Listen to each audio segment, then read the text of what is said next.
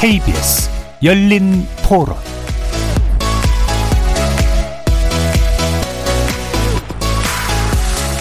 KBS 열린 토론. 아, 안녕하십니까. KBS 열린 토론 정준희입니다.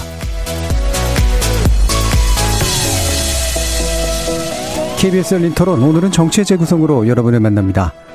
윤석열 대통령 취임 후 엿새 만인 오늘 국회에서 첫 시정연설을 했습니다. 윤 대통령은 협치를 통한 위기 극복을 강조하면서 사회적 거리두기로 피해를 본 소상공인과 자영업자 손실 보상을 위해 2차 추경안의 빠른 통과를 당부했는데요.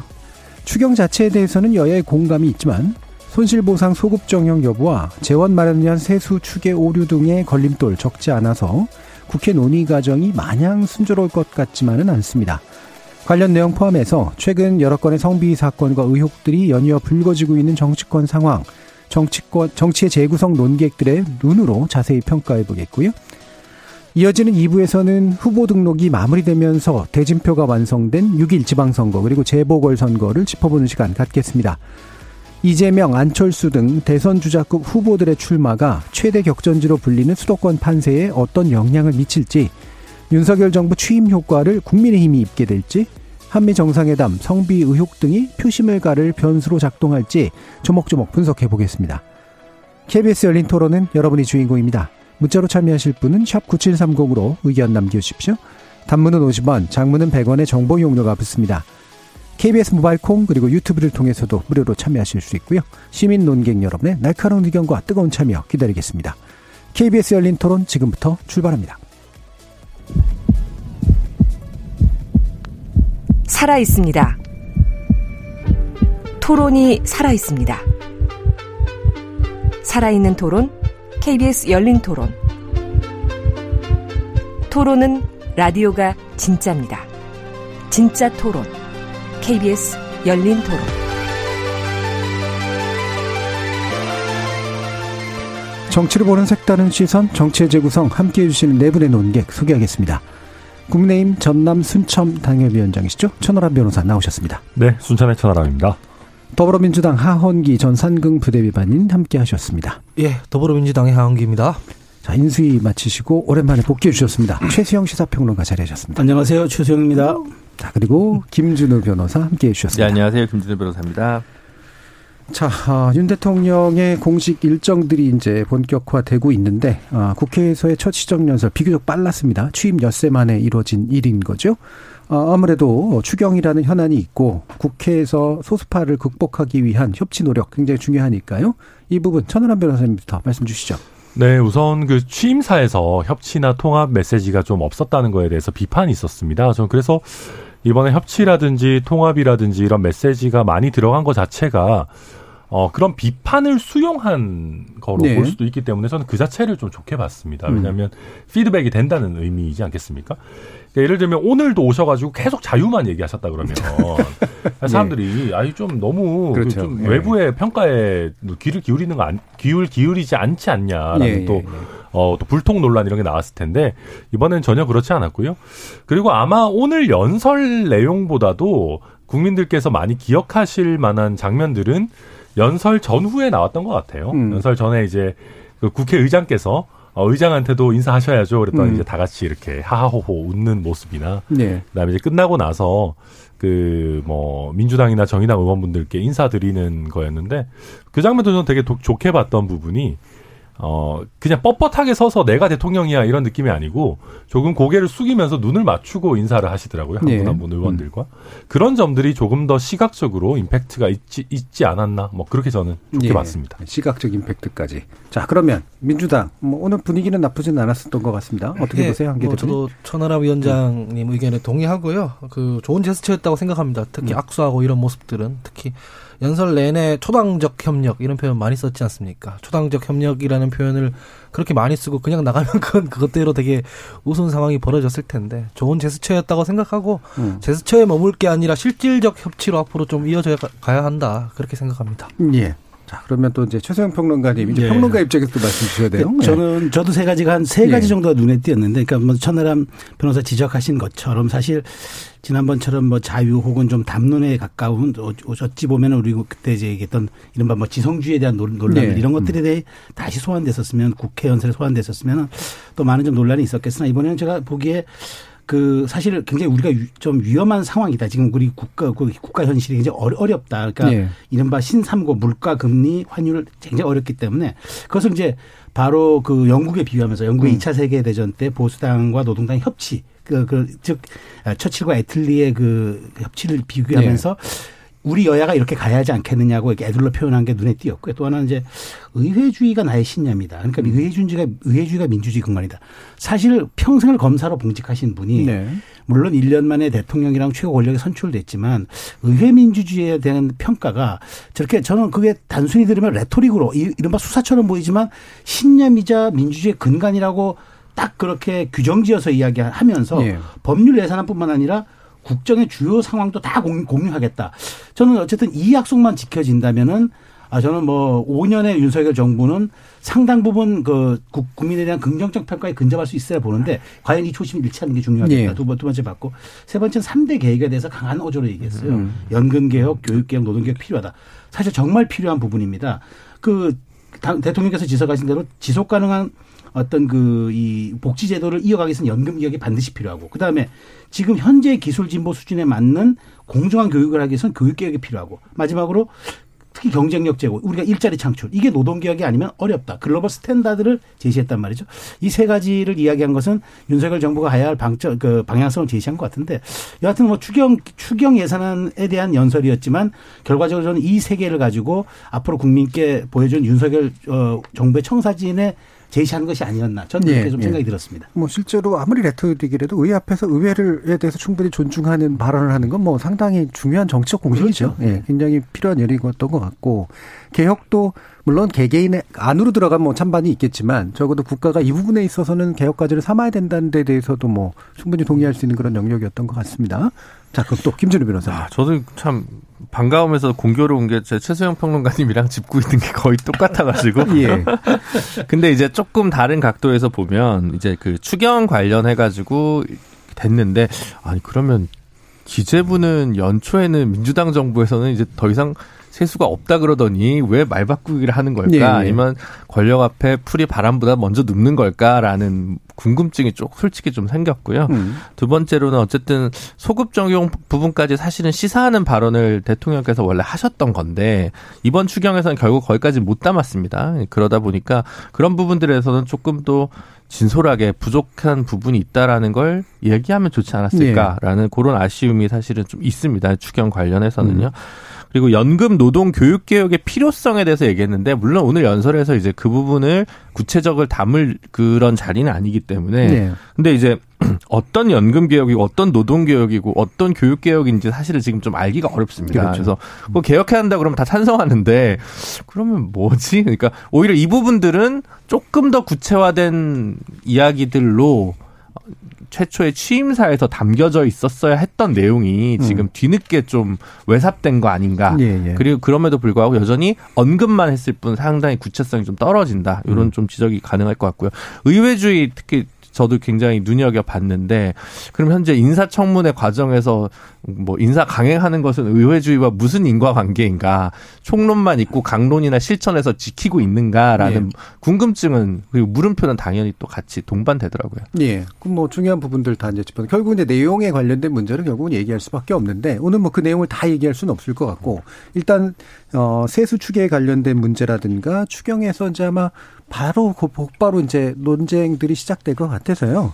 이 부분 바로 또 최수영 평론가님 어떠세요? 글쎄, 저는 이제 어쨌든 윤석열 정부가 이제 추경을 냈는데 이제 이건 다시 여야가 합의한 거잖아요. 네. 손실보상금에 대한 얘기도 그렇고 다 우리가 대선 공약에서 합의한 건데 다만 저는 이제 이 추계, 그러니까 이 재원 마련의 성격과 이게 그 규모를 놓고 지금 여야가 사실 이견을 보이고 있는 건데 저는 사실 이게 6월 1일 지방선거만 아니었으면 조금 더 순탄했을 이야기가 예. 결국 6월 1일 지방선거와 보궐선거를 앞두고 있다 보니까 여야가 어찌되건 여기에선 전선 형성할 수밖에 없지 않겠냐는 생각이 듭니다. 왜냐하면 뭐 국- 국민의힘이 야당 때는 민주당이 어, 추경만 편성했으면 혹시 이게 선심성 공약 혹은 매표가 상관이 있지 않냐고 그렇죠. 공격을 했기 때문에 네네. 지금 민주당이 그대로 이 공격을 하는 거고 음.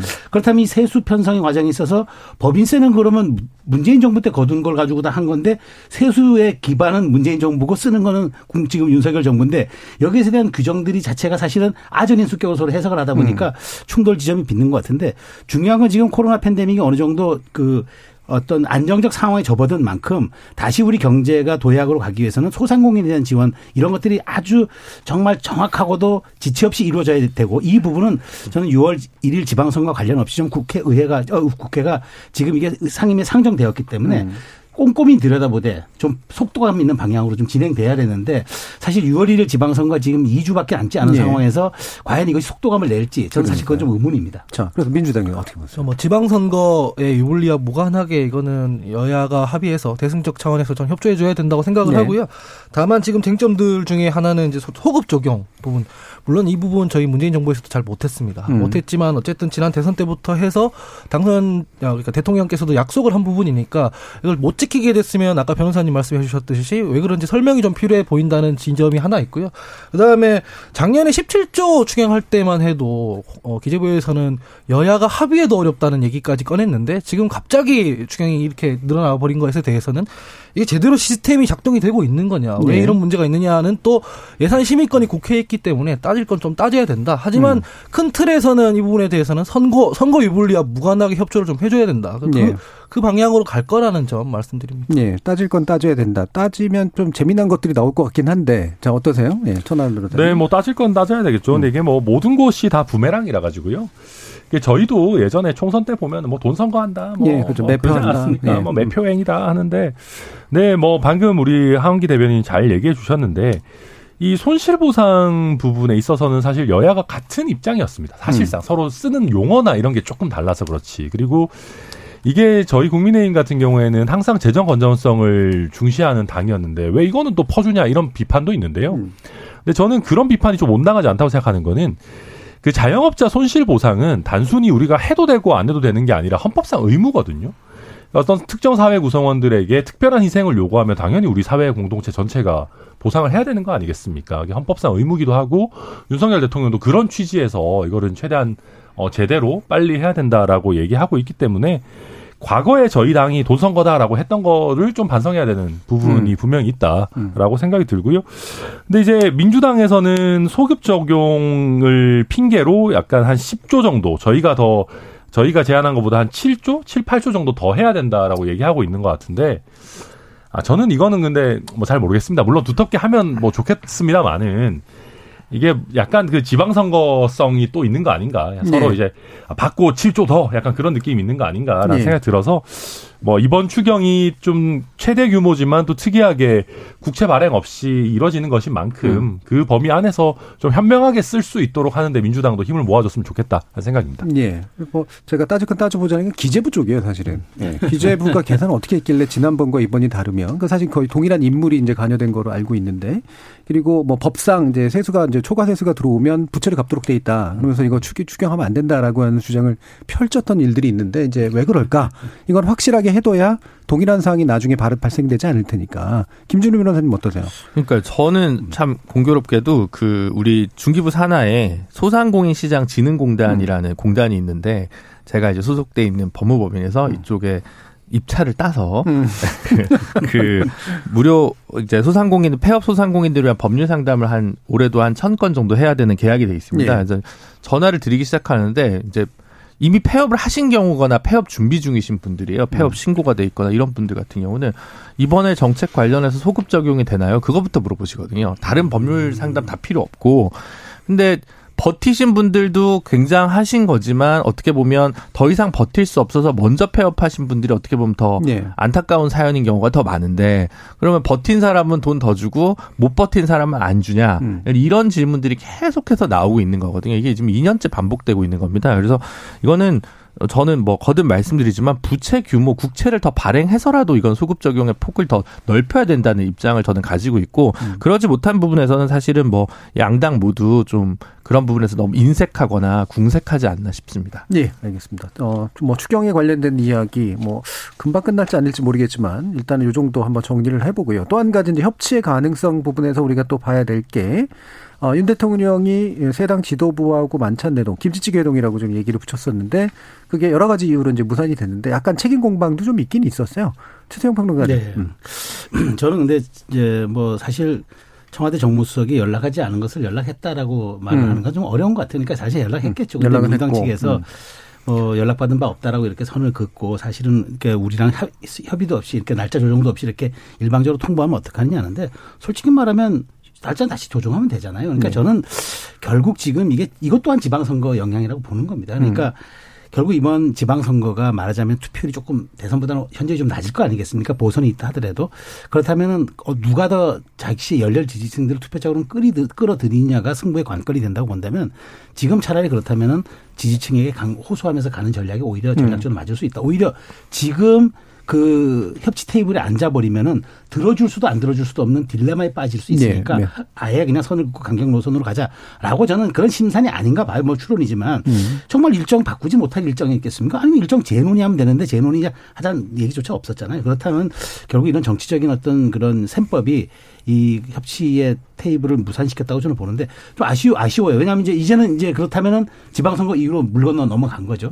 그렇다면은 정말 그 새 정부 출범 이후에 한 2주 만에 여야 지도부가 머리를 안, 머- 머리를 맞대고 앉아서 그것이 뭐 대중 식당에서 고기를 굽든 김치찌개 계란말이에서 뭐 소주를 곁들이든 간에 그뭐 이거는 사실은 국민에게 보여줄 수 있는 또 하나 희망의 메시지가 될 수 있었는데 이것이 사실상 사실 정의장 도형이 참 참 그 그 사실은 동의를 한 건데 민주당이 이렇게 여기에 대해서 는 거부를 한 것은 상당 부분 좀 정치적인 고려를 한 듯 싶습니다만은 어쨌든 대한민국 정치가 조금 더 진일보하는 모습을 보여줄 수 있었던 기회가 무산됐다는 점 대단히 좀 안타깝고 네.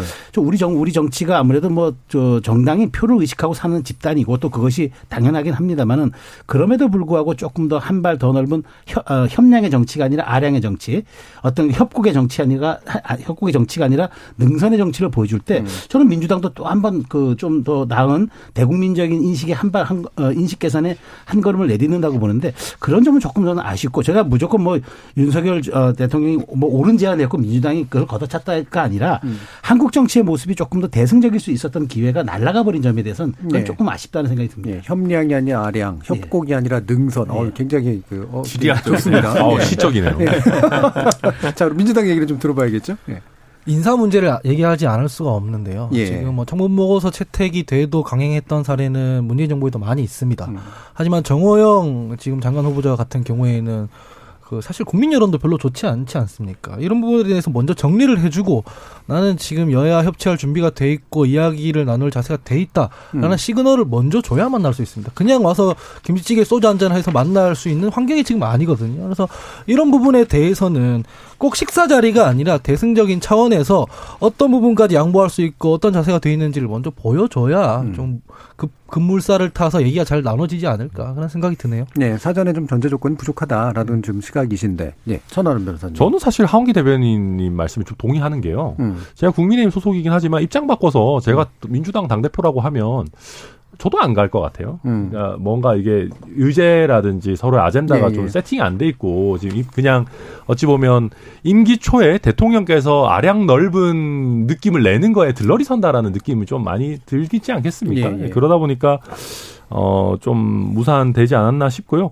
그냥 단지 그 좀 약간 아쉬운 거는 이제 최소영 평론가님 말씀하셨던 것처럼 그러면 그런 논의들을 내부적으로 이제 여야가 좀 물밑에서 좀 좀 더 숙성시키고 시기를 좀 뒤로 미루더라도 이제 그런 것들 좀 조율해 나가는 장면이 나왔으면 더 좋았을 텐데 예. 근데 그게 안 나온 거는 뭐 아쉬운 지점이지만 뭐 당장 이번 주에 만납시다라고 했을 때 조건 없이 만날 수 있는 상황은 아닌 것 같아요. 예. 특히 어 윤호중 비대위원장이 그때 취임식 만찬에서 그 김건희 씨 보고 아 여사님 보고 조금 뭐 웃었다고 뭐 난리가 나고 이런 상황인데 음. 거기서 예를 들면 민주당 입장에서 얻어오는 것도 없이 그냥 가가지고 네. 김치찌개 소주만 먹고 오면은 그거는 뭐 뭐 내일 모레가 이제 지방선거인데 뭐 쉽지 않은 일이었던 것 같습니다. 예, 굉장히 아량이 있는 예 상대당에 대한 협곡보다 능선. 예, 굉장히 그런 태도로 얘기를 해주셨어요. 그러니까 아량을 발휘하려면 좀 아량을 발휘할 수 있게 만들어주는 의제가 필요하다. 이거 사실 많이 얘기됐던 거죠. 네. 예전에도 영수회담 하자 그러면 또 그런 얘기 반대 야당당 많이 나왔으니까. 그러니까 물밑 조율이 전혀 안 되어 있는 음. 상황에서는 아마 제1야당에서는 굳이 만날 이유가 없겠죠. 최소한 뭐 지금 논란이 되고 있는 뭐 청와대 몇몇 비서관 후보자 혹은 비서관 임명된 분들이라든가 뭐 정호영 장관 지명 철회 부분 관련해서 좀 어느 정도 정리가 돼야 될 텐데 아마 대통령께서 스타일은 약간 트럼프식인 것 같아요. 일단 만나고 노딜이면 어쩔 수 없고 약간 이런 느낌을 저는 지금 받고 있습니다. 그래서 그렇게 해가지고는 아마 좀 제가 민주당 대표라도 좀 안 만났을 것 같다는 생각이 들고 근데 국민 입장에서 보면 이제 한시 앞에 좀 만나고 협치에 물꼬를 트는 게 좀 좋죠. 근데 네. 그런 방식들을 말하자면 여의도 문법을 지금 뭐 고수하는 것이 좋냐 안 좋냐 논란이 있을 수 있, 습니다만 서로 문법이 다른 상황에서 바로 만나기는 좀 어렵지 않았을까 싶습니다. 예. 그렇죠. 뭐 김치찌개 돼지고기를 뭘 넣을 거냐, 흑돼지를 넣을 거냐, 백돼지를 넣을 거냐 이건 아닐 것 같고요. 예. 그러니까 사실 뭐 결국 두 가지 논인 것 같아요. 많이 만나면 만날수록 그래도 뭔가 풀린다와 만날려면 하나라도 제대로 만나야 된다와 이제 이 가지 이 두 가지가 늘 약간 좀 능선이 아니라 평행선을 달리는 듯한 이게- 느낌도 좀 있습니다. 이게 윤석열 네. 대통령의 성공 모델이라서 그런 면도 있을 거예요. 예, 예, 그 예. 예전에 선거 시기에 보면은 윤석 대표랑 갈등했을 갈등 해결할 때, 때. 음. 항상 이런 식으로 풀었거든요. 지금 대통령이 되고 나서는 이런 식으로 풀기 어렵다 이런 말씀 드리고 싶습니다. 아니 근데 저는 또 반대로 오늘 이제 윤석열 대통령이 막 여야 이렇게 악수하고 이렇게 지나가는데 언론에서도 보면 다 뭐 사상 최초로 뭐 야당들 야당 의원들을 찾아가서 인사하고 뭐 이렇게 나오잖아요. 저는 오히려 그걸 보면서 제가 과문해서 그런지 몰라도 아 이게 왜 사상 최 사상 최초일까? 음. 아, 충분히 할 수 있을 법한 행동인데, 그러니까 네. 우리가 여의도 문법이라는 거를 좀 너무 과하게 생각하고 있는 거라는 생각도 들고요. 그러니까 하 대변인 말씀하셨지만은 막상 이게 좀 만나다 보면 해결되는 부분도 분명히 있긴 있을 겁니다. 그래서 저는 예. 이게 뭐 꼭 나쁘다고 생각하지는 않습니다. 예. 뭐 저도 한마디 짧게 예. 거들면은 그 윤석열 대통령을 기존의 정치인의 관점에서 접근해 놓고 보면 진짜 답이 안 나올 것 같아요. 그러니까 예. 지금 윤석열 대통령이 하는 거는 아, 나, 그거 하- 나다 해볼게 라는 것 같아요. 그렇다면은 처음에 한두 번은 그런 제가 보기에 이른바 꼼수라고 불리거나 혹은 전략이라고 불릴 만한 것들이 없을 수 있기 때문에 받아주고 오히려 이쪽에서 카드를 먼저 꺼내놓는 것도 방법이라고 봐요. 예, 예. 왜냐하면 상대가 그런 게 여러 가지 전략적인 수를 고려하지 않고 던졌으면 한번 받아보고 가는 게 좋은데 기존에 관해 우리가 빈손으로 돌아오면 지지층으로도 비난받으면 어떨까?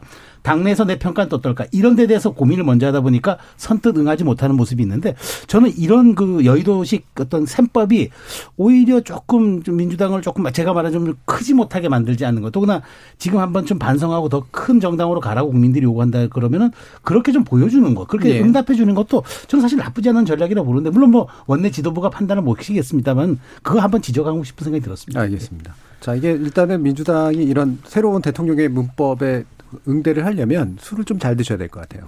네, 술이 소주 뭐 이런 거 이렇게 되게 좀 잘 드셔야 될 것 같고, 그다음에 그거를 하고 나서 좋은 결과를 맺었을 때 너무 한쪽만 이득을 보는 거 아니야라고 하는 생각 말고 뭔가 이렇게 확실한 어, 것들을 찾기 위한 또 새로운 정치력이 필요할 것 같은데 지금 일단 인사 문제가 이제 전제 조건으로 지금 걸려서 얘기를 하고 있잖아요.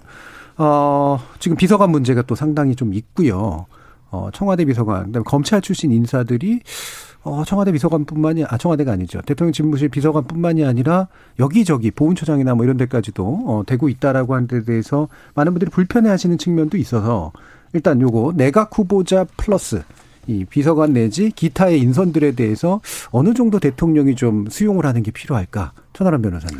저는 냉정하게 봐서 뭐 아주 잘 하고 있는지는 솔직히 잘 모르겠습니다. 음. 왜냐하면은 어 그러니까 윤석열 대통령에게 사람들이 기대했던 거는 더 좀 수준 높은 공정인 거거든요. 음. 그러니까 그리고 능력을 위주로 인선했다라고 하는데 우리 국민들은 사실 능력을 알기는 어려워요. 그러니까 어떤 도덕성이라든지 뭐 여러 가지 논란이라든지 이런 걸 보고 그게 더 눈에 띄죠. 예, 네. 이, 이 정권의 어떤 도덕성 수준 같은 것들을 이제 측정을 하게 되는데, 어, 뭐, 정호영 후보자에 대해서는 경각심을 일단 가지고 있는 것 같고요, 대통령실에서도.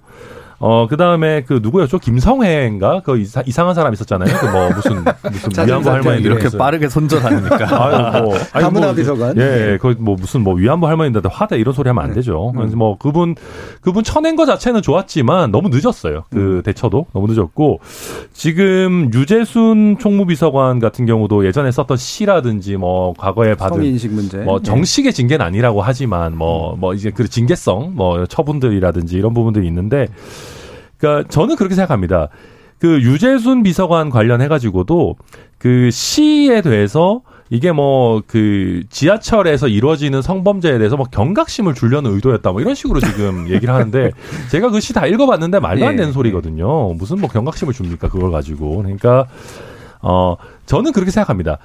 이분이 이런 하자가 있지만 그럼에도 불구하고 우리 대통령실에서 꼭 필요한 이런 이런 능력이 있어서 저희가 쓰겠습니다. 대신에 과거에 이런 이런 잘못에 대해서는 저희가 진솔하게 사과하겠습니다. 예. 라고 하면 우리 국민들 착하시거든요. 충분히 이해할 수 있습니다. 그래서 그런 면에서 조금 더 우리가 진솔한 자세를 좀 보였으면 좋겠다라는 생각이고요. 어, 검찰 인사가 너무 많다라는 거는 제가 말이 너무 길었으니까 한 바퀴 돌면 또 말씀. 예. 일단 돌죠 그러면. 예, 뭐 저기 유재순 비서관 같은 경우에는 제가 문학은 일단은 지적하지 않겠습니다. 뭐 아무리 저열한 표현이라 하더라도 문학이란 이름으로는 용인될 수 있는 부분이 있기 때문에 제가 그거는 차치하고 행위 문제인데요. 옛날이야 그게 경징계 수준일 수 있겠지만 지금 윤리적 수준이 높아졌기 때문에 지금 그와 같은 행위를 했으면 경징계에서 안 그쳤을 거라는 게 제 생각입니다. 근데 이런 분이 지금 총무비서관에 앉았단 말이죠. 총무비서관이라는 게 그냥 살림만 맡는 게 아니고요. 청와대 내부의 인사를 관장하는 것이기 때문에 과연 이런 분이 인사 이런 분이 인사를 하고 검증을 하고 이러면 청와대 내부 인사들이 납득을 하겠는가 이런 의문이 일단 드는 점 하나. 음. 두 번째는 공직기강 비서관 이분도 지금 문제인 게 지금 간첩 조작 관련해서 지금 사실 연루돼 있는 분이에요. 연루돼 네. 있는 분이고 검찰 과거사위에서도 이미 증거 조작이 이루어졌을 거라는 걸 인지하고 있었을 것이다라고 이미 나왔는 상황이라서 이분이 공직기강 비서관을 하면 사실상 공직기강 붕괴 비서관이 될 것이다라는 말이 오가고 있고 이런 일들이 왜 자꾸 벌어지냐면 검증을 제대로 안 했기 때문입니다. 그래서 정호영 후보자가 한 언론 인터뷰에서 말하기를 지명 이틀 전에 연락이 왔고 지명 하루 전에 인사검증 동의서를 제출했다라고 하는데 물리적으로 하루 만에 실무진들이 검증을 할 수 있는 시간이 안 나와요. 근데 이게 비단 정호영 후보자한테만 예외가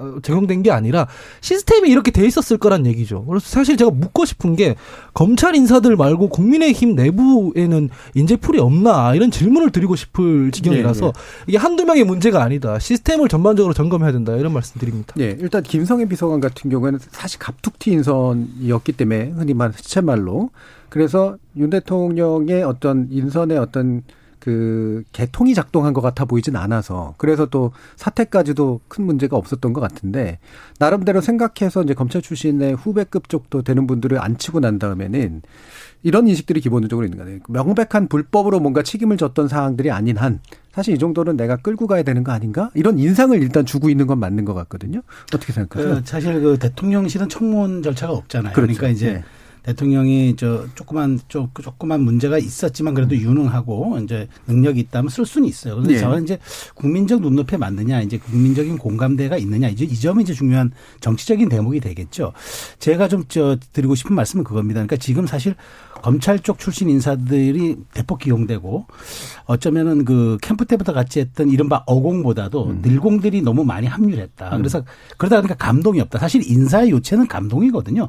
그 인사라는 게 왜 중요하냐 싶으면은 국면 때마다 바꾸잖아요. 그게 뭡니까? 국민들로부터 떨어지는 시선을 끌어잡는 유일한 수단이고 또 네. 그것으로 인해서 다시 한번 우리가 국민에게 평가받겠다라는 의지의 표현이기도 하기 때문에 인사가 중요한데 첫 인사잖아요. 말, 하, 말하자면 조각이잖아요. 조각. 그리고 대통령실에서 첫 인사인데 저는 그러다 보니까 너무 이제 말하자면은 아, 그 자기 어, 대통령 자신이 잘 알고 또 나름대로 평가했다고 하는 분들을 쓴 것 같아요. 그런데 저는 스포츠에 비유하면 그런 거 잖아요.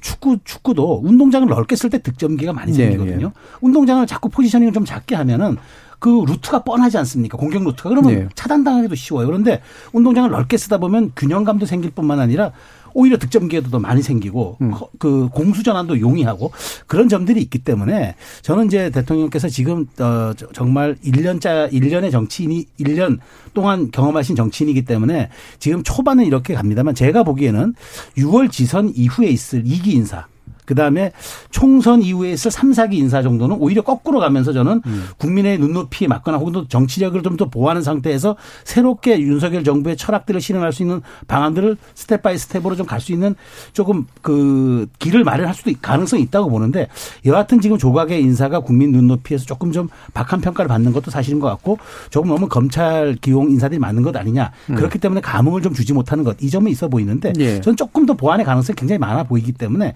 요 점은 한번 지켜볼 대목이 아닌가 예, 생각합니다. 감독이 주로 인사한 국대가 뻥축구를 하는 문제 예, 이런 거 스포츠 비유 우리 김준호 변호사님 굉장히 좋아하시는 건데 그렇죠.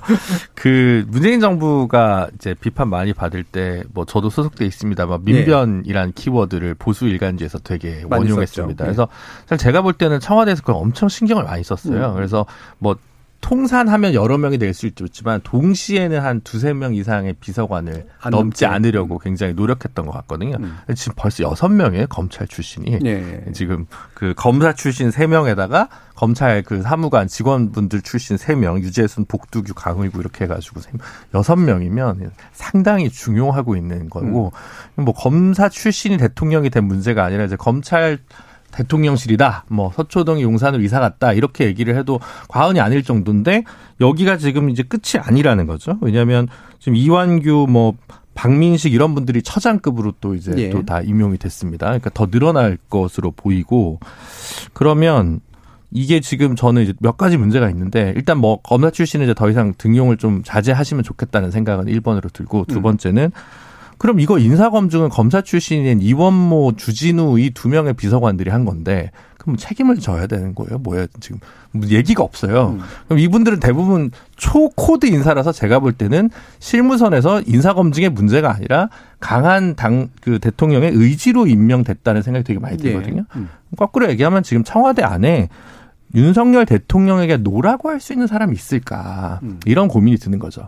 문재인 대통령은 노영민 비서실장이 됐든 아니면 뭐 중간에 뭐 장하성 실장이 됐든 조금 어려워하는 사람들이 좀 있을 수 있습니다. 뭐 respect을 좀 하고 이런 사람들이 있는데 지금 보면 너무 친정 체제여서 누가 와가지고 제가 볼땐 내각에서도 오히려 no라고 말할 수 있는 사람은 한동훈 장관 후보자밖에 없는 것 같아요. 예, 예. 그게 되게 좀 위험 신호가 벌써 보인다는 거죠. 대통령한테 no라고 말할 수 있고 대통령 눈치만 보는 게 아니라 대통령한테 이렇게 하면 안 됩니다라고 강하게 얘기할 수 있는 어떤 정치적 동지 이런 사람들이 없다는 것을 좀 보여주는 거 아니냐. 음. red team이 없다는 거죠. 그- 그 문제가 더 심각하다고 보고요. 지금 이완규 법제처장 물론 뭐 훌륭하신 분이지만 어쨌든 본인 사건의 변호인입니다. 음. 네. 근데 또 도이치모터스 사건의 변호인인 조상준 변호사를 국정원 2인자 자리 기조실장에 내정했다는 기- 보도가 나오고 있어요. 예. 그럼 이건 또 보훈 인사 아니냐는 단순한 경력을 같이 했다는 문제가 아니라 본인 사건의 대리인이고 변호인이었던 사람을 또 임명하는 건 보훈 인사 아니냐라는 비판을 또 받을 수가 있습니다. 그리고 박민식 전 의원은 검사 출신인데 물론 본인 부친께서 어 베트남전에 참전하셔가지고 돌아가셨다고는 하지만 이 갑자기 이렇게 보훈처장으로 간다는 게 저는 이것도 이거 보통 군인 출신 분들이 이렇게 하거나 이런 거고 뭐 무슨 누구의 자제면 이게 독립기념관 관장이나 윤주경 의원이 했듯이 내가 이런 건 봤어도 보훈처로 간다는 얘기는 제가 모르겠습니다. 저 처음 보거든요. 이 곳곳에 검사 출신 코드 인사가 너무 과도해서 어쨌든 이거 브레이크가 분명하게 필요합니다. 예. 그러니까 어제가 뭐 짧게 뭐 한두 네. 가지 말씀드리면 박민식 의원 같은 경우는 사실 재선 국회의원을 했기 때문에 음. 이제 검사 출신이라는 사실 인재풀로 우리가 놓고 보기보다는 정치인으로 이제 분류를 하는 게 저는 마- 합리적일 예. 수 있다. 그리고 물론 출마 포기를 전, 한 전, 것도 전 있고요. 직업 전 직업은 뭐 예. 그 국회의원 전에 직업은 뭐 검사였었겠어요. 예, 그리고 예. 또 하나 문제는 전 대통령이 얼마 전에 이제 그 하- 김성애 비서관에 대해서 언론에 질문이 나왔을 때 보도와 외부 의견을 잘 듣고 보고 있다라는 음. 말씀하셨거든요. 그 점은 제가 그런 것 같아요. 어쨌든 그 검사라는 직업상 과거에도 어떤 그 여건의 범죄 수집이라든가 여러 가지 이제 밖에 외부의 정보를 듣는 데 대해서 굉장히 이제 좀 이- 익숙하신 그런 분이기 때문에 초반에 어쨌든 지금 아까 제가 조각 수준이라고 했기 때문에 아마 그것은 조금 친정 체제일 가능성이 좀 높았으나 앞으로 제가 보기에 좀 국민 눈높이나 여론에 대해서 좀 민감하다기보다는 어느 정도 적정선에 대한 여론 수렴을 하는 쪽으로 제가 보기에 인사 문제를 좀 풀어나갈 가능성이 있어 예. 보여서 요건 조금 지켜볼 수 밖에 없지 않을까 저는 생각합니다. 예, 최선 평론가님은 뭐 이렇게까지 막 확장될 것 같진 않다. 그 기대해 보자. 네. 김준우 변호사님 지금 추세로 봐서 계속해서 어, 다른 직도 만약에 이렇게 되면 어떡하지? 자 어떠세요, 천하람 변호사님? 저는 뭐 두 분의 뭐 중간적인 입장인데요. 윤석열 대통령의 인사 스타일 자체가 본인이 직접 겪어본 일 잘하는 사람을 쓰고 싶다라는 생각이 굉장히 강하신 것 같기는 해요. 네. 예, 근데 이제 뭐, 뭐 그 자체가 꼭 나쁘다고 할 수는 없겠죠. 뭐 사실 예를 모든 들면 대통령이 그렇죠. 근데 예, 그 예. 한쪽에선 코드 인사라고 그러고 한쪽에서는 그, 뭐 그렇죠. 근데 이제 실제 그 사람들이 실력이 있느냐 어떻게 보면 네. 뭐 그게 중요한 걸 수도 있고요. 예컨대 법무차관으로 이번에 발탁한 이노공 뭐 후보자가 아, 이미 차관 임명했나요? 아무튼 예.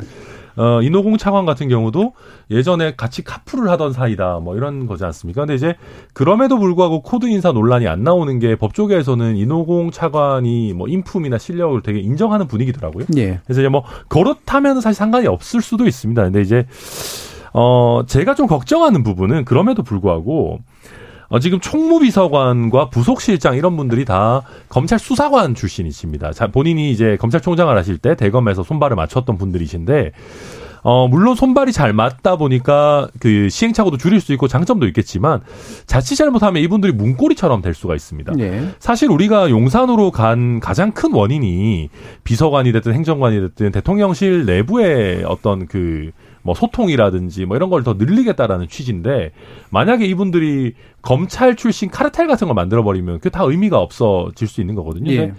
다만 좀 다행인 거는 이제 윤석열 대통령 본인도 뭐 하시는 말씀일 수도 있지만 어 누가 됐든 대통령실에 편하게 들어와서 같이 이야기 나누자라고 했고 실제 제가 오늘 경험한 일은 그 5.18 취임식 이제 그러니까 5.18 기념식에 이제 다 같이 가는 문제 관련해서 저 같은 사람들은 광주 당협위원장이 아니고 전남 당협위원장이니까 네. 네. 초청 대상이 아니었어요. 음. 근데 이제 당내에서 야 그래도 천하람이도 데리고 가고 좀 뭐다 같이 가는데 전남 당협위원장을 왜 굳이 빼냐라는 거를 제 친한 선배님께서 윤석열 대통령한테 직접 문자를 보내셨더라고요. 음. 그래서 그 문자를 직접 보시고 오늘 어, 천하람이 보- 포함해서 전남에 있는 분들도 같이 데리고 가자 이렇게 됐더라고요. 아무튼 예. 그러니까 그런 것들을 보면 어, 최소영 평론가님 말씀하셨듯이 윤석열 대통령 본인도 적극적으로 여러 채널을 열어두려고 하는 시도는 하는 것 같고 예. 그렇다고 하면 문고리에 좀 악영향이나 뭐 어떤 역효과가 좀 적어지지 않겠는가 저도 음. 그런 점은 좀 기대하고 있습니다. 근데 이제 알겠습니다. 지적하고는 건 이런 거죠. 그 뭐 대통령이 편한 사람 뭐 이런 사람들한테 열려 있으면 둘 중 하나예요.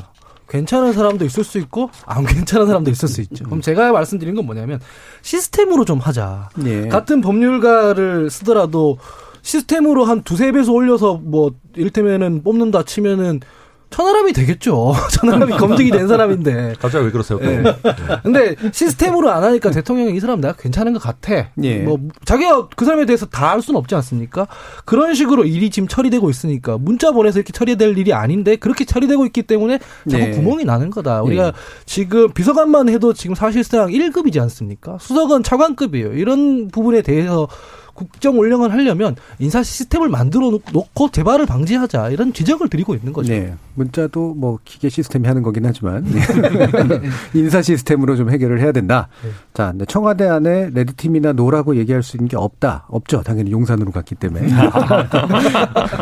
자, 그 얘기는 여기서 일단 마치고요. 어, 사실 일부에서 다뤘어야 될 내용인데 시간이 좀 많이 일부를 소요하긴 해서 요것만은 그래도 짚고 좀 넘어가도록 하겠습니다. 아, 일단 민주당이 지금 여전히 시끌 시끌합니다. 그렇죠? 박완주 의원 같은 경우에는 결국 제명 결정 났잖아요. 그리고 이게 또 사실은 국민의힘이나 인사 과정에서도 이렇게 그렇게까지 또 자유로운 문제는 사실 분명히 아니라서 우리나라 정당 정치 구태하고 좀 연관이 된 부분이 있는 것 같은데 일단 민주당 내부 사정은 어떤지 좀 말씀해 주시죠, 하 대변인. 저는 민주당의 이번 성비위 관련 문제를 보면서 일단 저도 뭐 여러 방송에 나가서 민주당에 소속된 입장에서 일단 저도 죄송하다는 네. 말씀과 함께 피해자들이 용기를 잃지 않았으면 좋겠다는 말씀을 항상 덧붙이면서 시작했는데요. 음. 이쯤 되면 저희 민주당이 뭐 개별 의원들, 개별 인사들의 일탈 이런 사- 차원에서 접근할 게 아니라 우리가 전반적으로 어떤 문화에 문제가 있길래 자꾸 이런 일들이 발생하는지를 쫙 한번 점검이 필요해 보여요. 사실은 지금 하루 이틀이 아니고 게다가 지자체장 세명이 지금 그 비슷한 문제로 지금 유고가 돼 있었지 않습니까? 예. 근데 또 이런 일이 발생했다. 이거는 저희가 이 문제에 대해서 얼마나 안일하게 생각하고 있었고 어 지금 뭐 얼마나 지금 반성을 안 하고 있었는지 이거에 대해서 문화 전반을 한번 점검해 봐야 된다. 그런 생각이 듭니다. 예. 그러니까 이게 뭐 저희가 제일 경계하는 것 중에 하나가 이제 동일하지 않은 걸 동일하게 균형 잡아가지고 여야 이렇게 나누는 건 별로 안 좋아하는데 어, 그러면서 그렇게 오해되진 않았으면 좋겠고요. 어, 일단 이준석 대표도 이제 본인이 걸린 문제도 좀 있고, 지금 아까 얘기했던 유재선 비서관에 관련돼서 또 이제 발언한 것도 있고 그래서 이게 약간 곤란한 상태인 건 맞는 것 같아요. 천하람 변호사님. 네, 저는 일단 이제 이준석 대표 한테 조금 이제 이번에 좀 안 안 좋았던 지점이 음. 그 윤재순 비서관인가요? 거기 유재순, 이제 예. 예, 유재순인가요? 그 얘기할 때 탁현민 행정관의 사례를 예. 가지고 비판을 했어요. 이제 그렇죠. 아, 물론 형식적으로는 탁현민 행정관이 사과한 것처럼 뭐그 유재순 비서관도 사과하면 되지 않겠느냐라고 얘기했지만 사실 그것도 뭐 형태는 좀 다르지만 물타기거든요. 예, 사실 예, 예. 탁현민도 이랬는데 뭐 음. 큰 문제냐라는 식인데 어 저는 그래서 그런 비유는 별- 별로 적절하지 않았다 생각하고요. 다만 이준석 대표 관련한 의혹과 관련해서는 이제 저는 그런 얘기를 드리고 싶은 게 민주당이 언제부터 가로세로 연구소를 그렇게까지 신뢰했냐. 음. 그리고 가로세로 연구소 출처의 얘기를 신뢰한다면 뭐, 뭐 다른 방송에서도 누가 얘기하던데 거기 송영길, 뭐 윤호중, 우상호 이런 분들의 성상납 의혹도 같이 들어가 있는 예, 거거든요. 예. 그러니까 이게 어 좀 만약에 그렇다면 박지원 비대위원장이 그분들한테도 뭐라고 해야 되는 문제고 그래서 저는 그렇게까지 할 문제는 아니고 어 저는 그렇게 생각합니다. 박지원 비대위원장이랑 윤호중 비대위원장이 어, 박완주 의원 그 성범죄가 확실하다라고 얘기하면서 깔끔하게 사과하는 모습을 보면서는 아, 저는 민주당이 꽤 진일보했다고 생각했어요. 음. 근데 바로 그 다음 날 이제 박지원 비대위원장한테 민주당의 강성 지지층이 막 엄청 비판하고 막 문자 폭탄 보내고 이러니까 그거에 대한 하나의 대응 전략으로 이준석 물타기 전략이 나온 거거든요. 음. 그래서 저는 저 본인들이 실제 큰 잘못을 했고 국민들께서 때리시면은 그거는 그냥 맞아야지. 쟤들도 잘못했어요라고 하는 순간 저는 오히려 더 큰 비난에 직면할 거라고 봅니다. 예. 전반적으로 동의하고요. 예. 다만 민주당이 가로세로 연구소를 신뢰해서 그런 게 아니라 음. 가로세로 연구소에서 폭로된 걸 국민의힘 윤리위에 올렸기 때문에 국민의힘 윤리위의 얘기를 보고 문제를 지적한 것이다라는 말씀을 드립니다. 아이고, 예. 저희 당을 또 언제부터 그렇게 신뢰하셨다고. 또.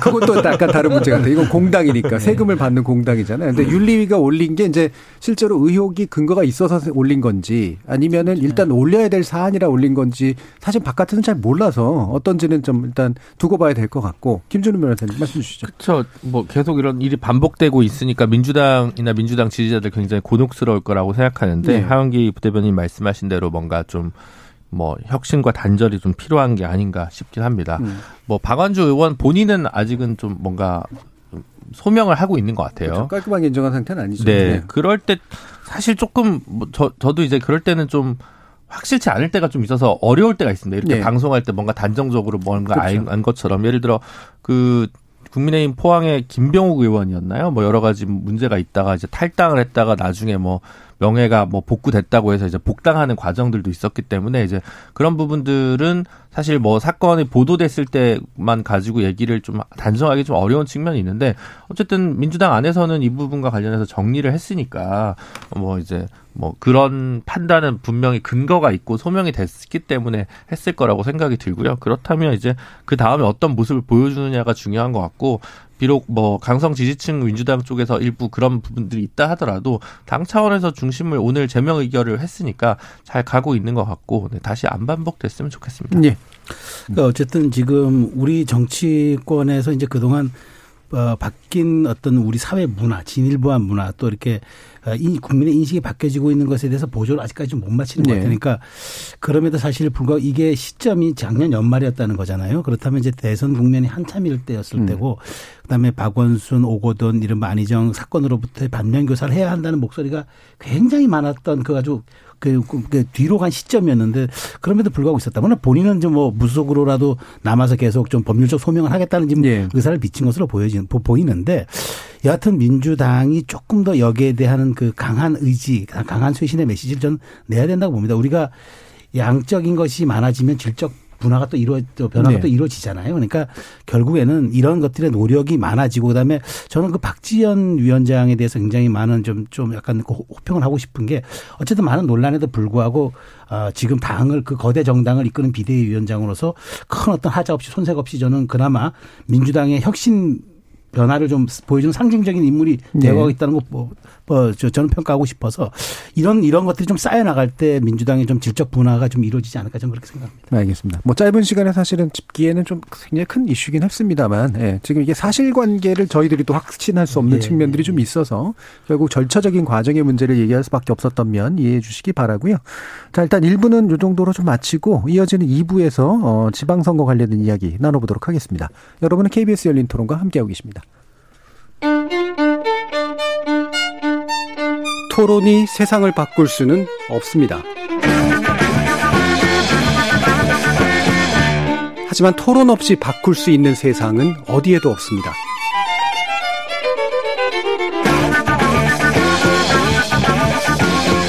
세상의 선한 변화를 갈망하는 당신. 정답이 아니라 질문의 힘을 믿는 당신. 우리 KBS 열린 토론에서 만납시다.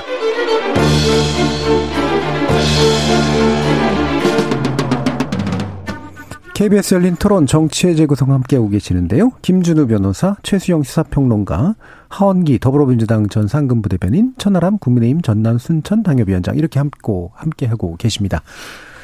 자, 지금 어, 지난번에 잠깐 얘기하긴 했습니다만 당, 각 당이 목표를 내세우고 있는 게 묘하게 한 중간 중첩 약간 있고 어느 한쪽도 막 과하게 내걸지는 않는 것 같고 어, 좀 약간 승부를 좀 걸어보려고 하는 쪽엔 좀 집중해서 얘기를 하고 있는 것 같아요. 국민의 일단 아홉 곳, 민주당 여덟 곳인데 산술적으로만 치면 열일곱 개로 합치면 나옵니다. 그래서 이 각자의 영역을 표시한 거냐, 아니면 주로는 경합 지역에서의 승리를 좀 도모하고 있는 것 같은데요. 천하람 변호사님. 네, 저 음. 아마 지난주에 우리 열린 토론에서 저도 한 아홉 개 정도 예. 목표로 한다고 했는데 그렇죠. 어 김기현 전 원내대표께서 뭐 제 얘기를 들으신 게 아닌가. 아니 농담이고요. 예. 어, 실제로 저희는 아홉 개 정도 목표를 하고 있고 그 중에 이제 경기도가 포함돼 있으면 네, 그렇죠. 아주 좋은 결과다라고 생각하고 있고요.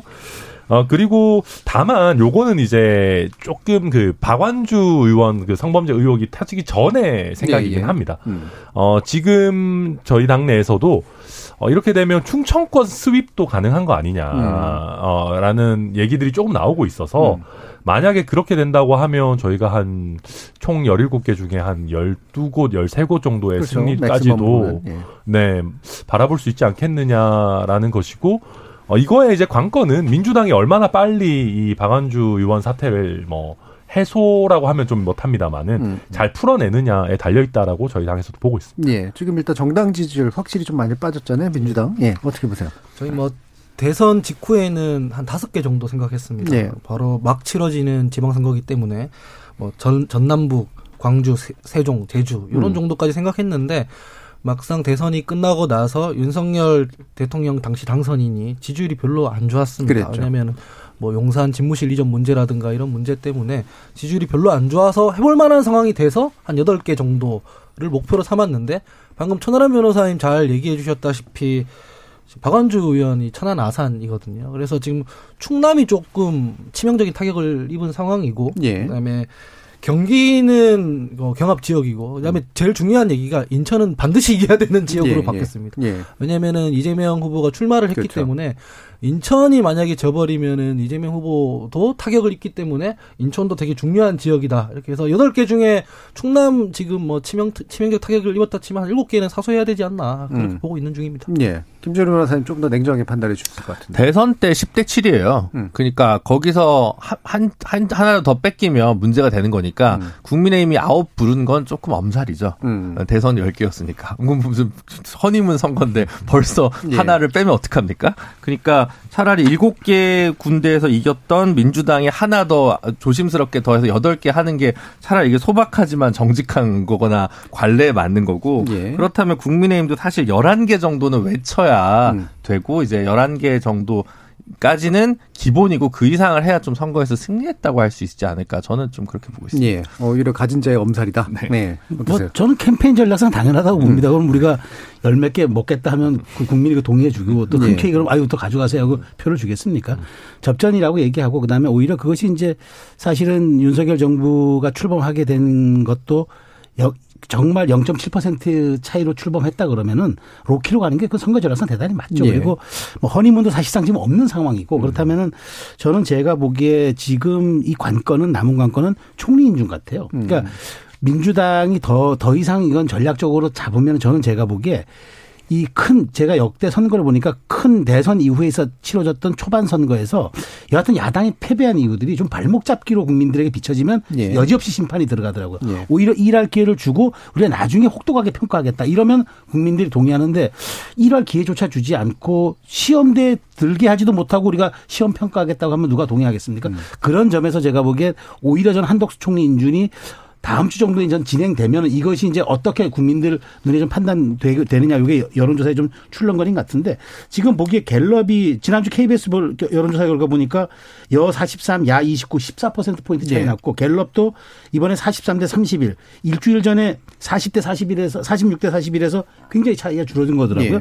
이건 뭐냐면 국민들이 지금 민주당에 대한 평가가 저는 꼭 굳이 박안주 의원 그 사건뿐만이 아니라 전반적으로 어 여- 여기에 대해서 어, 윤석열 정부가 출범하는데 또 당신들이 너무 발목 잡는 거 아닌가라는 그런 좀 약간의 시선들이 있는 것 같아요. 그래서 예. 저는 오히려 저는 뭐 지금 생각에 경기, 인천, 대전, 충남 요 네 곳이 이제 가장 중요하리라고 봐요. 그, 저, 저, 천 변호사 대전권, 어, 충남권 수입 얘기를 했는데 저는 어쨌든 이제는 최소한 국민의힘이 여, 여, 8개에서 9곳 가지고는 승리라고 얘기하기 어렵고 예. 최소한 경기, 인천, 대전, 충남 중에서 세 곳 정도는 가져와야 음. 승리라고 할 수 있는 상황이 될 것 같은데 저는 그것이 이제 이 가능성으로 가기 위해서는 민주당이 거꾸로 저는 한덕수 총리 인준안을 너무 끌면은 좀 민주당이 저는 불리해질 것 같아요. 이 점, 이 점에 대해서는 좀 민주당이 조금 내부에서 고민하고 있는 듯이 저는 보여지고 또 여야 물밑 협상이 있는 것 같습니다만은 이번에 그 대통령이 초청한 야 지도부 회담이 거절된 만큼 이 부분으로서 조금 더 국민들에게 어필하는 요소로 좀 작용해야 되지 않을까 싶습니다. 예. 네. 지금 평론가님께서 이제 수치를 몇 가지 얘기를 해 주셨습니다만 이게 구체적인 수치로 받아주실 필요는 없을 것 같고 왜냐하면 여론조사 기관, 그- 그렇죠. 의뢰기관이나 네.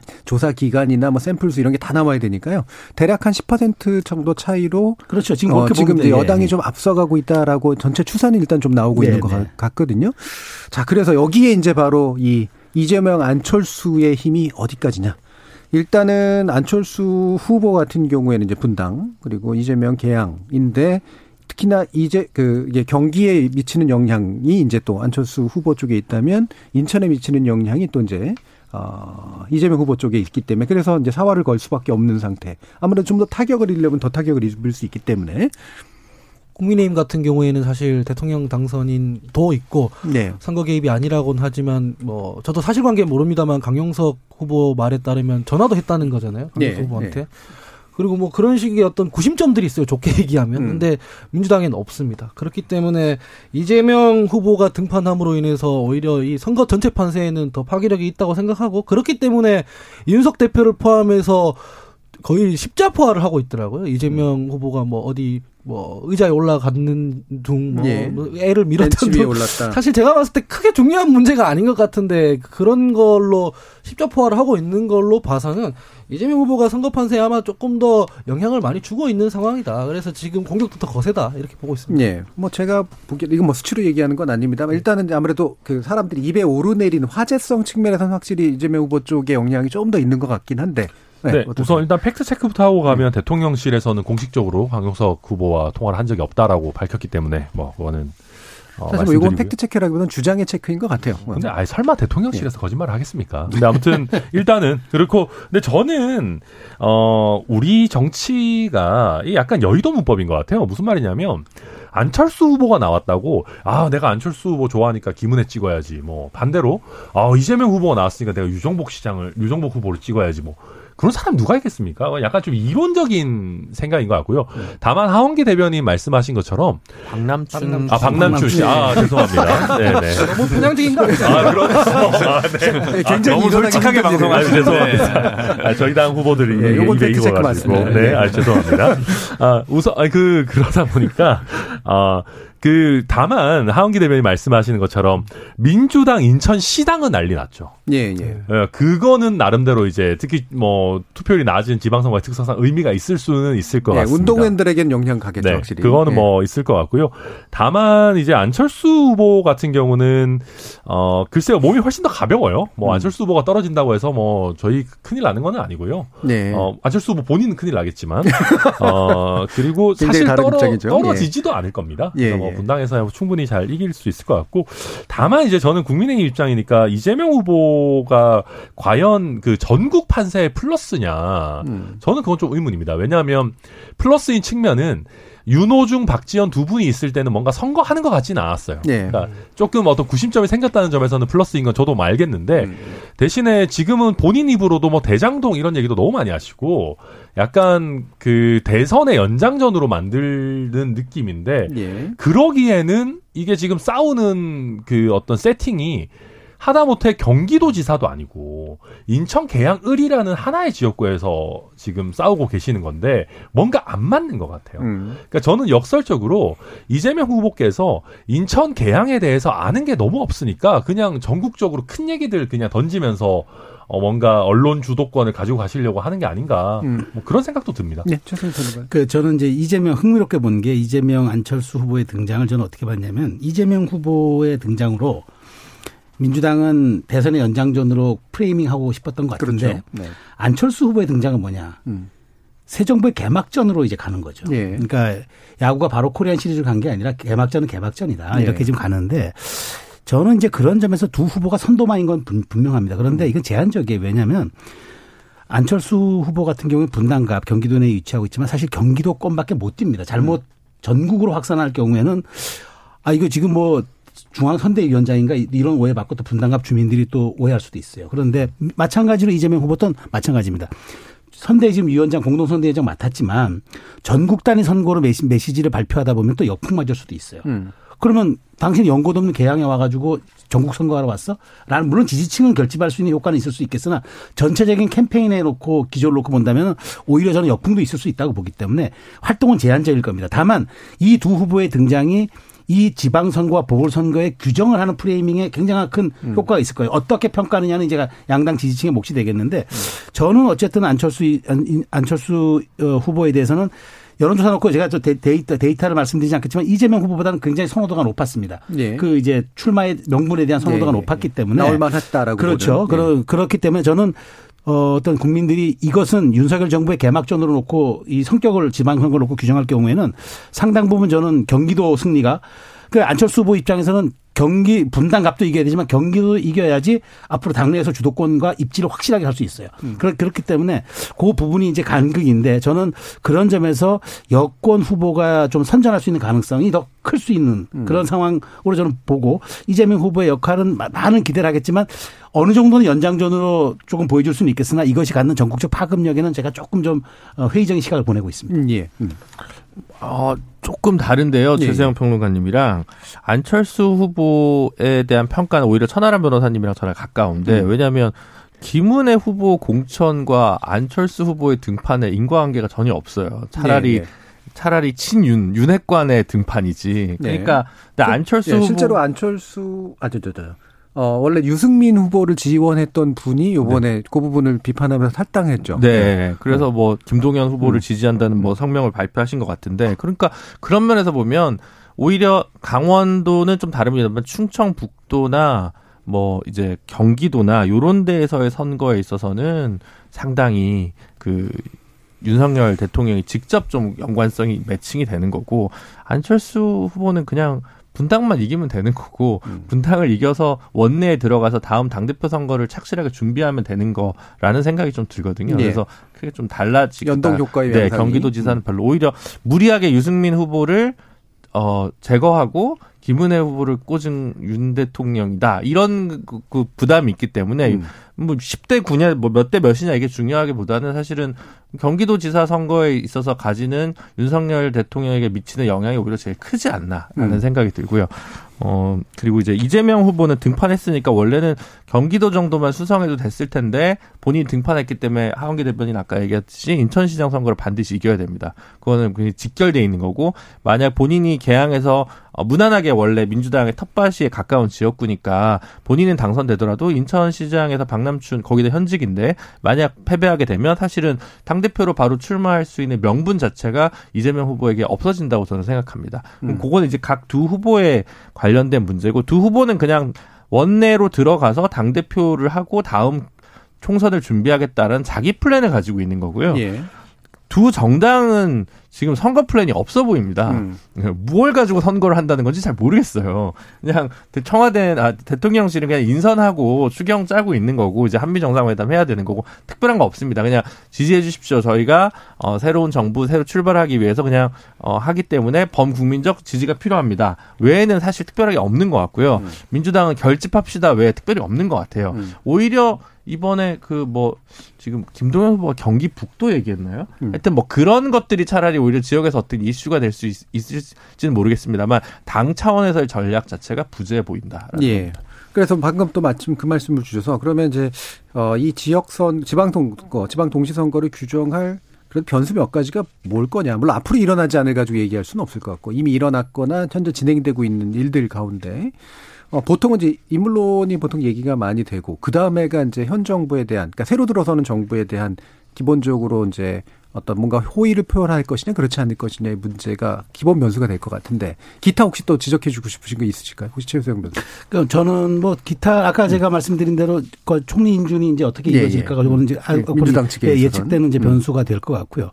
저는 이제 이렇기 때문에 저는 사실은 아, 지난번 인수위에서도 큰 이슈 없이 이슈 관리를 한 이유가 뭐냐. 지선에 끼치는 영향을 최소화하려고 그랬던 것 같아요. 그러니까 음. 윤석열 정부가 소리 없이 출범하는 게 오히려 그것이 이제 전략적으로도 맞다라고 본 거죠. 왜냐하면 어, 소수, 그러니까 아주 박빙의 승부로 된 정부가 출범하는 과정에서 인수에서 너무, 인수에서 너무 이슈를 집중 부각하거나, 어, 그것이, 그것이 이제 그 국민적인 화두가 돼 버리면은 오히려 저는 악영향을 끼친다고 보기 네. 때문에 로키로 간 것 같고, 음. 저는 이제 그거죠. 보기에는 이제 누가 더 이제 돌출되는 실수를 덜 하느냐가 음. 아마 승부의 관건이 될 것 같은데, 지방 선거라는 게 이제 대선과 달라 가지고 산지 사방이 흩어져서 이슈가 또 분산될 수도 있는 선거기 때문에 어떤 또 악재가 발생할지 아무도 몰라서 그 리스크 관리를 잘하는 정당이 그나마 지금 추세를 조금 더 어, 높이 끌고 갈 수 있는 저는 가능성이 더 있어 보인다 이렇게 예. 말씀드리고 싶습니다. 민주당 참 이게 되게 중요한 문제일 텐데요. 예. 예, 전뭐 정직하게 말씀드리면 음. 유권자들이 보기에 지금 정치권 전체가 음. 마치 수권 정당이 연계인 것만 같은 나라에서 사는 것 같은 기분이 들 것 같아요. 예. 아까 전에 저 평론가님 말씀에 완벽하게 동의하는 게 선거든 정치권이든 뭐 이제 패배한 쪽이든 이긴 쪽이든 뭔가 비전이 있어야 되고 어젠더가 세팅이 돼 있어야 하고 그렇지 않습니까? 옛날 같으면은 뭐 지방선거에 뭐 메가 메가시티 담론이라든가 대선에서 뭐 동의하든 안 하든 기본소득이라든가 예. 뭐 이런 어젠다가 있어야 되는데 지금은 누가 잘못하면 지지율이 빠지고 누가 인사가 뭐 국민들이 납득이 안 되는 인사를 밀어붙이면 또 빠지고 이게 지방선거랑 사실 아무 관계가 없는 예. 이슈거든요. 그래서 국민들 입장에서는 지금 투표하러 나오기 굉장히 싫을 거다라는 음. 거고 이런 면에서 실수를 줄이고 어떤 면으로 우리가 바뀔 것인지를 빨리 보여주는 쪽이 자기 지지자들을 투표장으로 불러 모을 거다라는 생각이 예. 듭니다. 그러니까 전열 정비를 잘해야 되는데 국민의힘도 여당 입장에서 그렇게 잘하고 있는 것 같진 않아서. 예. 네, 그리고 사실 이번에 저도 이제 보면 공천 혁신도 사실 없었습니다. 냉정하게 예. 국민의 공관이. 연설로. 예. 뭐 셀프 회초리를 때리자면은 왜냐하면 저희 당 입장에서는 어쩔 수 없다면 어쩔 수 없었던 게 지난번 지선은 해볼 수조차 없는 판이었습니다. 그랬죠. 그러다 4년 보니까 전에. 다들 이제 4년 내내 이제 준비하고 있던 사람들이라서 음. 그 사람들 다 뭐 엎어버리고 뭐 예를 들면 청년 공천 하겠다 뭐 이럴 수 없는 새로운 혁신적인 게안 되는 거죠. 예, 네. 없는 상황이었고 그러다 보니까 김준호 변호사님 말씀하셨던 것처럼 저희도 그냥 간만에 여당 됐고 음. 저희 여당에 힘 실어 주시면은 뭐 힘 있는 지역 일꾼 돼 가지고 우리 지역에 좀 도움 될 겁니다. 그거 말고는 솔직히 큰 메시지가 없어요. 예. 그게, 그게 사실 현실이고요. 근데 근데 반대로 얘기하면 이제 민주당 같은 경우도 그러면 파급력이 뭐 있냐 하면 양, 양쪽 다 좀 못하게 경쟁하고 있으니까 그렇죠. 뭐 그런 네. 건데 거기도 야심차게 여성 공천, 청년 공천 할당 많이 해가지고 막 하겠다 그랬는데 지금 그런 게 사실 박안주 의원 사태 터지고 뭐하고 이러면서 다 빛이 발했어요. 그러니까 그러다 보니까 양쪽 다 어떤 개혁이니 뭐니 이런 거 없이 그냥 흘러가는 대로 최대한 실수 줄이자 하는 대로 가고 있고 저희 당에서도 이준석 대표나 권성동 원내대표도 계속 대통령실에다가 얘기하는 게 그런 거잖아요. 지선 얼마 안 남았으니까 문제 있는 인사들 빨리빨리 정리 좀 해달라. 예, 도움 좀 달라 그런 예, 면에서는. 그거 음. 뭐 이상의 뭐가 없는 것 같습니다. 예, 음, 김준호 변호사님. 그래서 지금 사실 지방선거가 흥행은 실패죠. 왜냐하면 어, 무투표 당선이 지금 494명인가 나왔어요. 이번에 벌써. 지난번에 몇 배라는 겁니다. 대구는 지금 아마 20몇 명 중에 20명인가 무투표 당선일걸요? 대구시 의원 기준으로. 예. 음. 그러니까 뭐 민주당에서 민주당 현역들이 지난번에 좀 당선이 됐었는데 그분들 그냥 무소속으로 나오거나 음. 뭐안 나오거나 뭐 이런 이유들도 또 있는 거고 그래서 상당히 좀 맥 빠진 호남에서도 특별히 또 무투표 당선 여전히 꽤 많이 있습니다. 예, 네. 민주당 쪽이 그냥 당선되는 거죠. 그러니까 그 여당이 됐는데 그러면 보통 이제 좀 대거 출마할 만한데 또 이제 그것도 안 되고 있고 예. 그래서 벌써 그러면 어 TK와 호남에서는 이제 선거 열기가 이미 다 식었다고 보셔도 될 것 같은 정도로 그러면 한반도 절반은 한수 이남의 절반 정도는 이미 선거 열기가 식은 거 아닌가라는 생각이 좀 많이 들고 음. 몇 군데 쟁점만 남겠죠. 아마 쟁점은 뭐 예를 들어 강영석 후보와 김은혜 후보가 단일화를 할 거냐, 뭐 어, 이정미 후보가 인천시장에서 음. 예. 완주를 할 거냐, 뭐 이런 부분들이거나 뭐 어, 지금 몇몇 교육감 선거에서 진보나 보수가 단일화 안 된 지점들이 어떻게 교통 정리가 네. 국지적인 사안들만 좀 이렇게 남아 있을 것 같다는 생각이 들고요. 그 외에는 지금 약간 각 후보들의 개인기가 나중에 전국 판세에 뭔가 경광부회적 해석으로 넘어갈 가능성이 되게 많을 것 같습니다. 지금 예. 사실 저희도 잘 모르거든요. 강원지사 선거에서 이광재 의원- 의원이랑 김진태 전 의원이 둘이 붙었을 때 과연 정말 상성이 어떤지 음. 사실 뭐 깊게 저는 분석하고 있지 못했습니다. 우리 또 강원도를 정치적 고향으로 가지고 계신 최수영 평론가님께서는 잘 아시겠습니다만 예. 네, 저는 잘 몰라서 그러니까 그런 이슈들이 하나하나 어떻게 만들어질지 그런 것들도 사실 좀 궁금하긴 한데 아직 그렇게까지 보기에는 선거가 본격화는 안 됐고 선거 음. 운동이 본격적으로 시작된 건 아니니까요. 어, 후보 등록까지만 했고 선거 운동 공식 시작은 안 했고 그런 상황이어서 지금 뭐라고 또 예측하기 좀 어렵지만 전반적으로 좀 분위기가 다운돼 있는 것 예. 같다는 그러니까 거. 선거가 실제로 뭐 그러니까 이재명 후보라든가 안철수 후보의 출마로 약간 그 약간의 이제 어떤 열기가 더해진 건 맞지만 사실 근본적인 구조가 네. 바뀐 건 아닌 것 같은데 자 그러다 보니까는 이게 말씀 처럼 결과에 대해서도 해석도 되게 달라질 네, 것 네, 같거든요. 네. 수치가 명확하게 차이가 나지 않으면 되게 자의적인 그렇죠. 해석할 예. 것 같아요. 그러니까 저도 뭐 끝나고 나면 예. 아전인수격 해석을 할 것 같아요. 예. 그러니까 뭐, 뭐 젖잘사가 나올 수도 있고 음. 뭐 그다음에 이것은 승리지만 승리가 아닐 수도 있고 뭐 이런 예, 이제 예. 얘기들이 나올 수 있을 것 같아요. 근데 제가 분명한 거는 어찌됐건 지방선거임에도 불구하고 당분간 그 여야 지도부가 촐출, 총출동해도 신문 일면 삼면의 사진은 이재명 안철수 후보가 장식할 가능성이 매우 커 보이는 그런 선거기 때문에 네.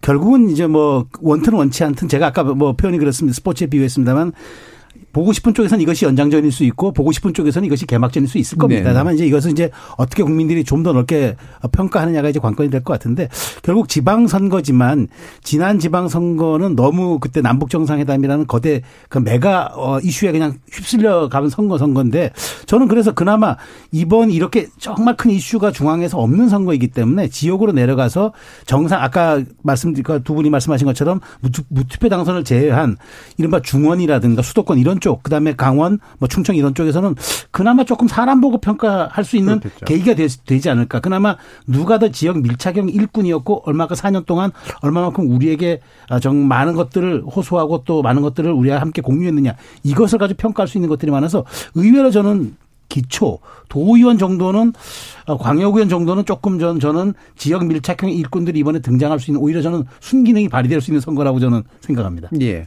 어, 시간이 많이 남지 않아서 짧게만 민주당께 그러면 한 1분 정도 드리면 아까 뭐 숫자로는 몇월 개를 표현을 했지만 실제로 이게 이제 이후에 윤 정부하고의 관계 설정에 있어서 민심을 이 두 차례에 걸쳐서 파악하는 거잖아요. 과연 어떻게 야당 노릇 할 것인가에 대한 나름대로의 해석을 하기 위한 기준은 뭐라고 보십니까? 사실은 지금 민주당에서 잡고 있는 거는 뭐 견제와 균형 얘기를 하고 있지만 예. 꼭 지방 정부가 아니더라도 국회에서 이미 다수 의석을 차지하고 있어서 여서야대이기 때문에 그걸 국민의 국민들이 다 알아요. 네. 저희가 윤석열 정부를 독주하기 위해서 독주를 막기 위해서 저희를 선택해 주십시오 해도 국민들은 이미 알아요. 너네 이미 의석수가 뭐. 음. 다 있잖아. 뭐 이렇게 판단을 하기 때문에 그게 관건이 아니라 아까도 말씀드렸다시피 비전을 내놔야 됩니다. 네. 특히 서울이나 경기도 같은 데서는 그래서 우리가 뭘 할 것인지를 얘기를 해야지 너무 거대 담론, 중앙 정치에 연동돼서 윤석열 정부가 독주하고 있으니까 우리한테 힘 실어 주십시오라는 건 되게 오만해 보일 수 있기 때문에 예. 지금 며칠 안 남은 기간 동안만이라도 일단 이걸 먼저 해야 되고 그리고 저희가 뭐 당권으로 향하는 어떤 길 이런 식으로 지금 방송에서 많이 해석이 되고 있는데 어, 꼭 그렇지는 않을 수도 있어요. 예. 어, 안철수 위원장 같은 경우에는 어떨지 모르겠는데 이재명 음. 후보 같은 경우에는 반드시 당권을 염두에 둔건 예. 아닐 거다. 이런 말- 말씀으로 드리며 지방선거는 지방선거대로 최선을 다해야 된다. 예, 그렇죠. 야, 말씀드립니다. 그 민주당이 수권 정당이다. 그런데 지난 대선에는 졌다. 예. 하지만 여전히 능력 있는 정당이다. 이걸 보여주는 게 사실 굉장히 중요한 문제죠. 되는 예, 알겠습니다. 자, KBS 열린 토론 정치의 재구성 오늘 수서 이것으로 모두, 모두 마무리하겠습니다. 오늘 함께해 주신 천하람 변호사님, 하원기 전 대변인님, 최수영 평론가님, 김준호 변호사님 네 분 모두 수고하셨습니다. 감사합니다. 감사합니다. 감사합니다. 윤 대통령의 첫 국회 시정 연설이 있었고 국회는 비교적 따뜻한 분위기에서 대통령의 국회 메시지에 귀를 기울이는 모습이었습니다. 물론 역대 최대 규모로 편성된 추경안을 다스파에게 설득해야 하는 입장이기도 했지만 한 정파를 대표하는 정치인으로서가 아니라 국민을 대리해서 행정부를 운영하는 수장으로서 입법회 협력 요청하는 모습 자연스럽고 바람직한 것이겠죠. 이렇게 하나하나 밟아갈 단계를 밟아가길 바라봅니다. 지금까지 KBS 열린 토론 정준이었습니다.